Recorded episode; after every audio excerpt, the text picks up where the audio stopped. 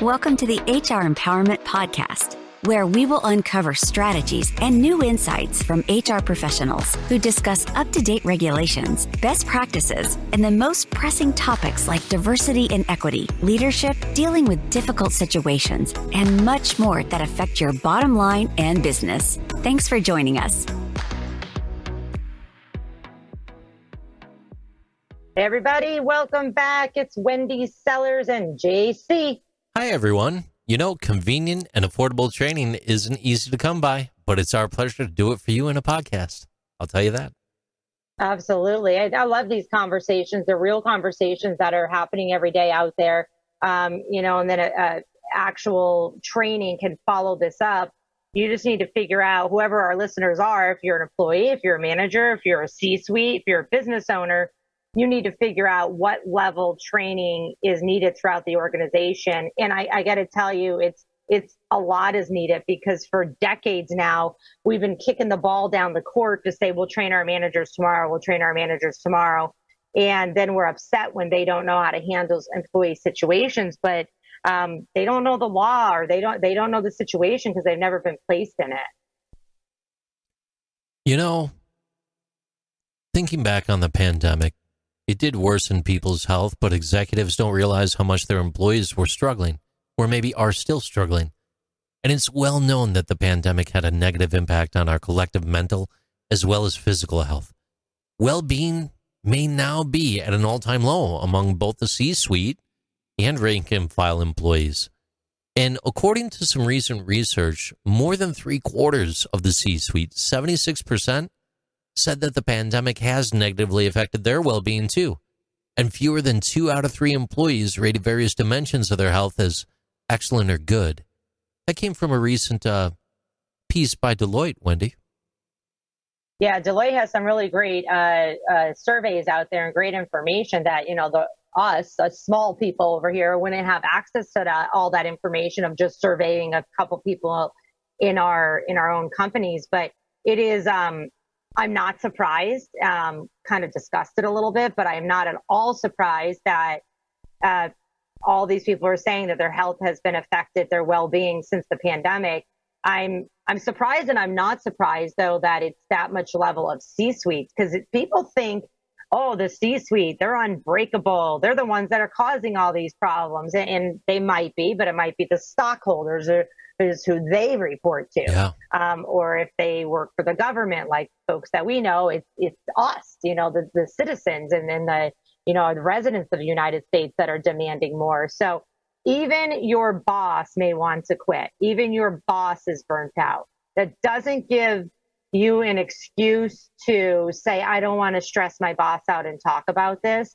Um, they may not know that you're as stressed as them because they are so stressed. So the reason I'm saying this is sometimes we think our managers are ignoring us, but they may actually be hiding their own faults and their own um, their their own lack of boundaries, and they're crumbling as well. Yeah, absolutely. Sixty-eight percent of employees, according to this Deloitte piece, and eighty-one percent of the C-suite say that improving their well-being is more important than advancing their career. That's a big number 81%. I personally know in my group of friends uh, during the pandemic, but specifically in the past, let's say 12 months, I personally know my group of friends that have taken a step back in their very successful careers. Instead, they had a choice to go to the next level or leave that company and go backwards, which means financially as well. And I know quite a few that said, I'm done. I'm burnt out. I want to manage things. I don't want to manage people or the opposite. I want to manage people. I don't want to manage things.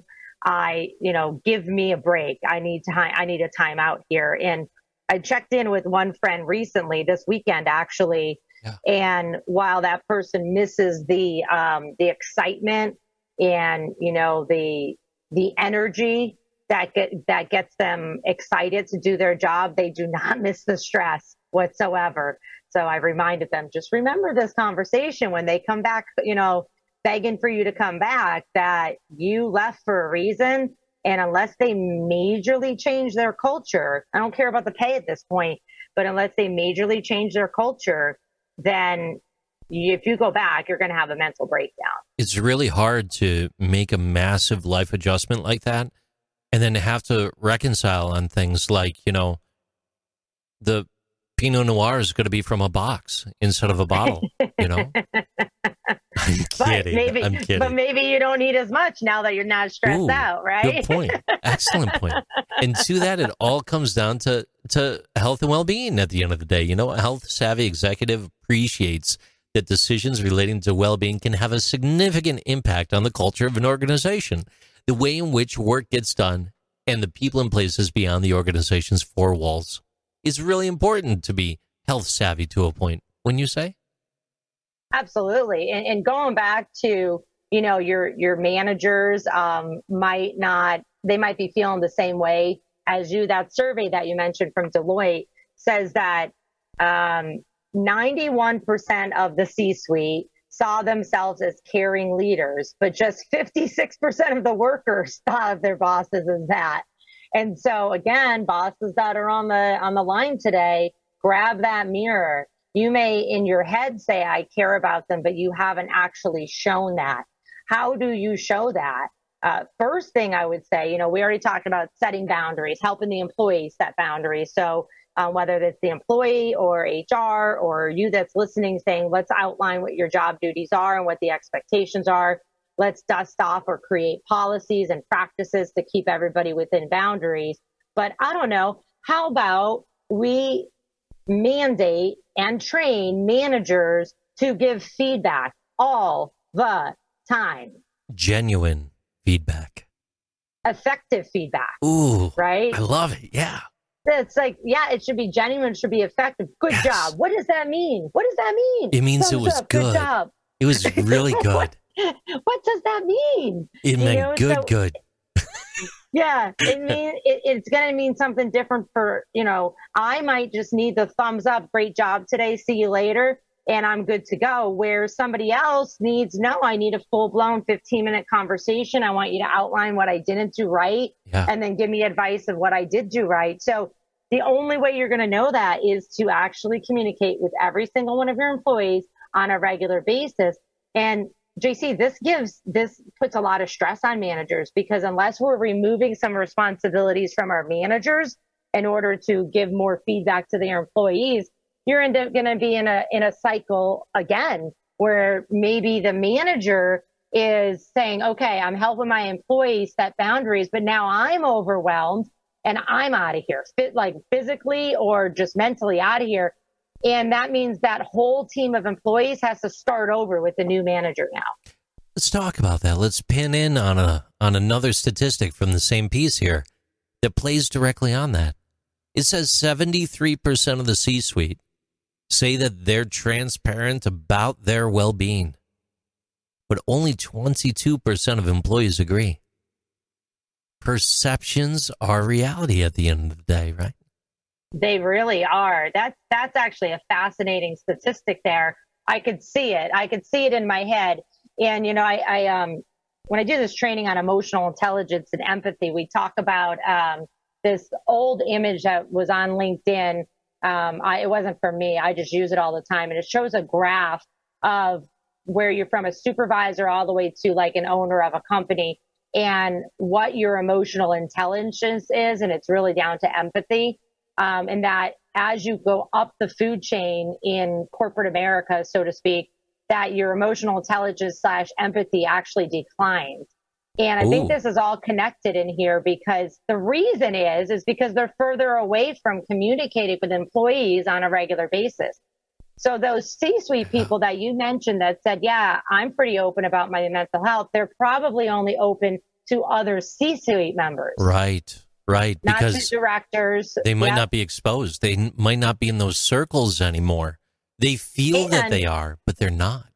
Yeah, they're like, I talked about it today. Yeah, you talked about it with the other C suite member, but you didn't openly share it with the directors, the managers, or the employees that you're also stressed out. And, and, and let me just stop here real quick by saying, just because you're sharing with your employees that you're also stressed out doesn't mean it is okay for you or the employee to continue to be stressed out. You know, sometimes bad leaders use that as a, well, we're all in this together. well, we can only all be in this together for so long until the employee says, I'm not going to quiet quit. I'm actually quitting. Um, so we have to make sure that as C suite, um, the further away from the front line, you need to be walking the room and getting, getting the visuals and letting people yes. know that you're there to help and that, yes, I truly mean it. Clock out at four o'clock today and go home and take tomorrow off or work from home tomorrow and I only expect you to be online for like two hours you need the day off and I support it and I mean it and I got your back. And be vulnerable. Be vulnerable like she's saying share share of yourself. Be, being vulnerable as a leader, it does involve a change, a shift in your mindset, something that will enable you to see through the eyes of the people that you lead. And when you do so, you're going to very simply open the doors to them to become the drivers of the conversation at that point. And ultimately, the result is that those employees are going to become more involved and invested and believe in you more because now you've built that connection in an effective and genuine way. And all it does is take a brief moment to be vulnerable and being vulnerable and, and sharing of yourself in a transparent way like this, it doesn't mean that you're coming out and going to cry out all your your your worst things to everybody, right, Wendy? I mean, it's it's it, being vulnerable is is different than a stigma of days old gone by, right? It's practically a requirement now to be a leader, whether you're an official leader in title or you just say, Hey, I don't care what my title is. I'm going to go help people. Um, being open, being transparent, um, throwing some of your cards out on the table and being emotional and let people know that I'm struggling too is huge. And I'll, I'll tell you, JC, I've always had a really hard time with this because I'm so stubborn. I'm so proud. No. I'm so no, not no, you're me. not. well, I, th- I well, I think it depends on the circles and how people interpret you. Because even though you may come off that way to some, I've never found you to be that way personally. Well, thank you, and I think it's. Um, I, I, would like to say it's something that I truly have worked on um, pre-pandemic, but definitely I would say uh, I know exactly when it when it hit something personal in my life was going on, but I would say probably about six seven years ago is when I really said, you know what, I have to stop acting like the stone. Like, okay, I could take everything, and I'm not going to let my you know, emotions show, and I have to start sharing those emotions and and letting people know that I feel that way too, and I get you, and therefore if Wendy Sellers, the HR lady, is opening up like this, maybe they will too, and they know it's okay to be vulnerable and to show our emotions. And see, um, it, it doesn't mean that you're weak at that point. You are not submissive at that point. What it implies is that you are courageous in being yourself, and it opens up an aspect of you to all those around you that then see you in a different perspective, and and and it actually elevates uh, where you are in the conversation at that point in, in providing feedback to employees or networking with peers or whatever the situation may be. Yeah, there's going to be some people that take advantage of it, but maybe those aren't the circles you need to be in, anyways, right? Right, right. Maybe you need to quiet quit some of those friendships, right? so, you know, we, we talked a, a lot today about uh, this whole week about you know, the term quiet quit- quitting, we don't agree with it. We think people should be able to empower themselves and say, no, this is, these are my uh, boundaries. Um, and executives that and, and managers and leaders that are listening, you know, you need to be a little bit more empathetic. You need to put boundaries on yourself. You need to help your manager or your employees set boundaries. But then, as JC just mentioned, one of the things that I really want to focus on before we wrap up here is uh, just talking about prioritizing your health and the health of your employees um, in order to um, embrace this quiet quitting and then therefore you know understand that hey these are my expectations of my, employees. They're doing them and they're going to stay with the organization longer. So some tips from this deloitte survey are uh, we already talked about you know working 40 hours or fewer per week whatever your agreement is with your organization uh, starting and stopping work at a reasonable time. Ooh. This has been hard. Yeah. This was hard during the, the, the height of the pandemic as well, um, because for many people, a lot of things were going on, including maybe homeschooling at the same time as working. And so they had to start work at 4 a.m. in order to get their kids to school or whatever it might be. So Oh. starting and stopping work at a reasonable time is Oh super goodness. important. One of my favorite ones is on here, Wendy. Use all of their vacation time every year. I like that one. I like that one. That uh, only in America do we not do that. I don't know why. um, you know, taking micro breaks during the day.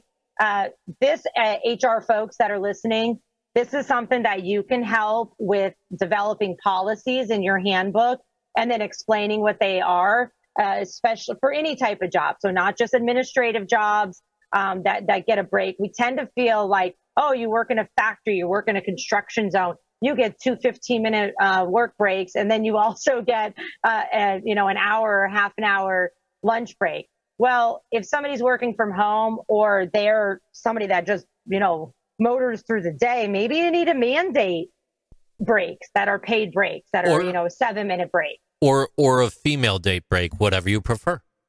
yeah whatever it, it might be uh, Right. how about you know making sure that you're giving people information about exercise about your health care benefits your mental health care um, getting enough sleep now I, I have to caution everybody be careful when you start going into telling people how to eat how to exercise how to sleep because you're not their doctor Right. so we we actually have a fine line in many organizations that we care about our employees so much that we get involved a little too much in their personal life.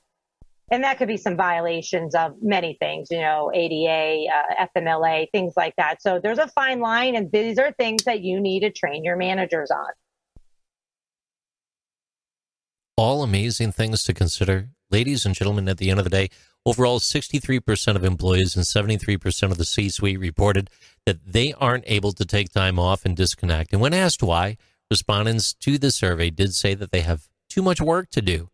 They want people to know that they're dedicated to the job and that no one would be able to cover for them while they're away. All of these things could be leading towards quiet quitting. Absolutely. It's up to us to change that.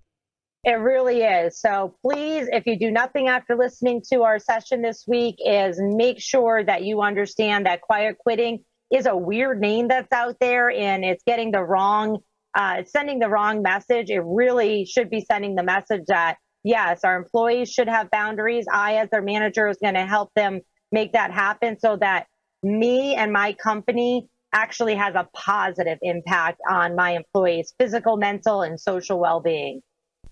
Tune in soon for our next podcast. In the meantime, stay safe. Thank you for joining the HR Empowerment Podcast, brought to you by Aurora Training Advantage. We hope you've gained new insight and strategies to navigate the HR profession. We look forward to you joining us again on the HR Empowerment Podcast.